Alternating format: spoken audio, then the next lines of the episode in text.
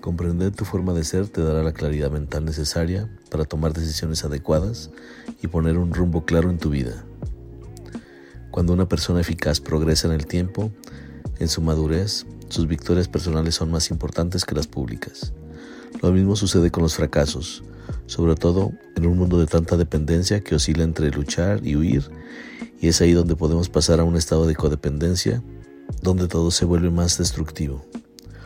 Hoy en Creativo Radio con Ricardo Esparza, líder interno. Un liderazgo centrado en el interior referirá siempre a los principios del líder, y esto lo convierte en un liderazgo de valores, ideas, normas y enseñanzas que inspiran y ennoblecen a las personas y que nos lleva a demasiados cuestionamientos basados en la congruencia de quien ejerce dicho liderazgo. El líder interno tiene como base cuatro dimensiones en el liderazgo y estas son 1. Seguridad. Carentes de seguridad y de autoestima, tendemos a ser emocionalmente dependientes de otros. Representa nuestro sentido de valor propio, la identidad, la firmeza emocional, la autoestima y la fortaleza personal. Existen, por supuesto, diferentes grados de seguridad en un continuo que va desde un profundo sentido del alto valor intrínseco de uno mismo en un extremo hasta una dilatada inseguridad en otro extremo. Allí donde la vida de una persona se ve sometida a las presiones de todas las fuerzas circunstanciales que actúan sobre ella. 2. Guía.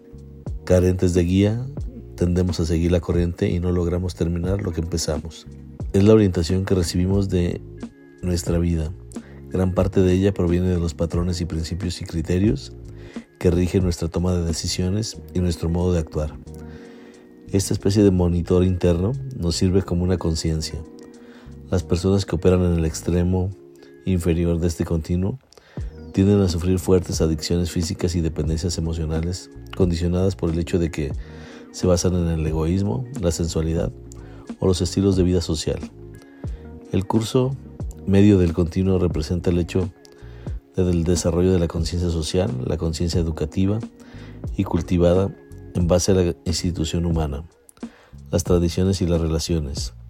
En el extremo superior del tiempo que está la conciencia espiritual, donde la guía proviene de fuentes inspiradas e inspiradoras y se utiliza una brújula basada en verdaderos principios. 3. Sabiduría.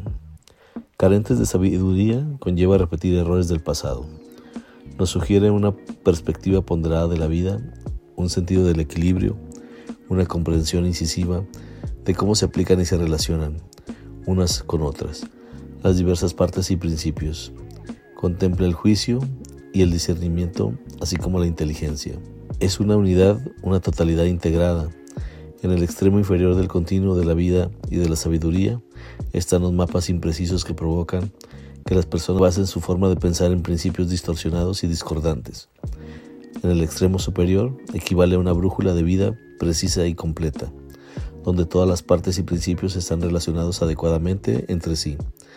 A medida que nos desplazamos hacia el extremo superior, tenemos un creciente sentido de lo ideal, las cosas tal cual deberían ser, así como un enfoque sensible y práctico de la realidad, las cosas tal cual son.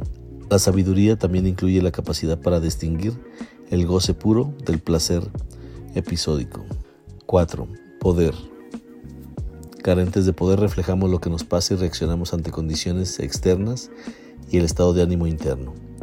Es la capacidad de actuar, la fuerza y la valentía para llevar algo a cabo es la energía vital para asumir opciones y decisiones.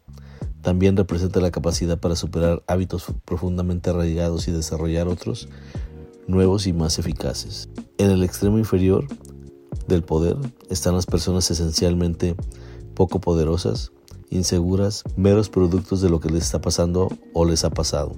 Son seres muy dependientes de las circunstancias y de, los demás son reflejo de las opiniones y orientaciones ajenas. Estos cuatro pilares nos permiten tener una visión más objetiva y completa para ejercer nuestro liderazgo, pero sobre todo para permitirnos estar contemplando ese liderazgo en nosotros mismos, que resulta más complejo, ya que debemos tener una alta sensibilidad y objetividad hacia nosotros y a quienes nos rodean, ya que nos convertimos en una primera humanidad sensible de su propio liderazgo y responsable.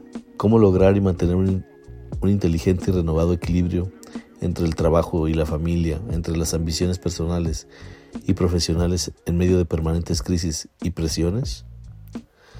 Sum Sum decía, cuando las órdenes son razonables, justas, sencillas, claras y consecuentes, existe una satisfacción recíproca entre el líder y el grupo. Como siempre agradezco que hayas llegado hasta aquí, déjanos tus opiniones, suscríbete y no te pierdas de nuestros estrenos semanales. Esto fue Creativo Radio con Ricardo Esparza. Hasta la próxima.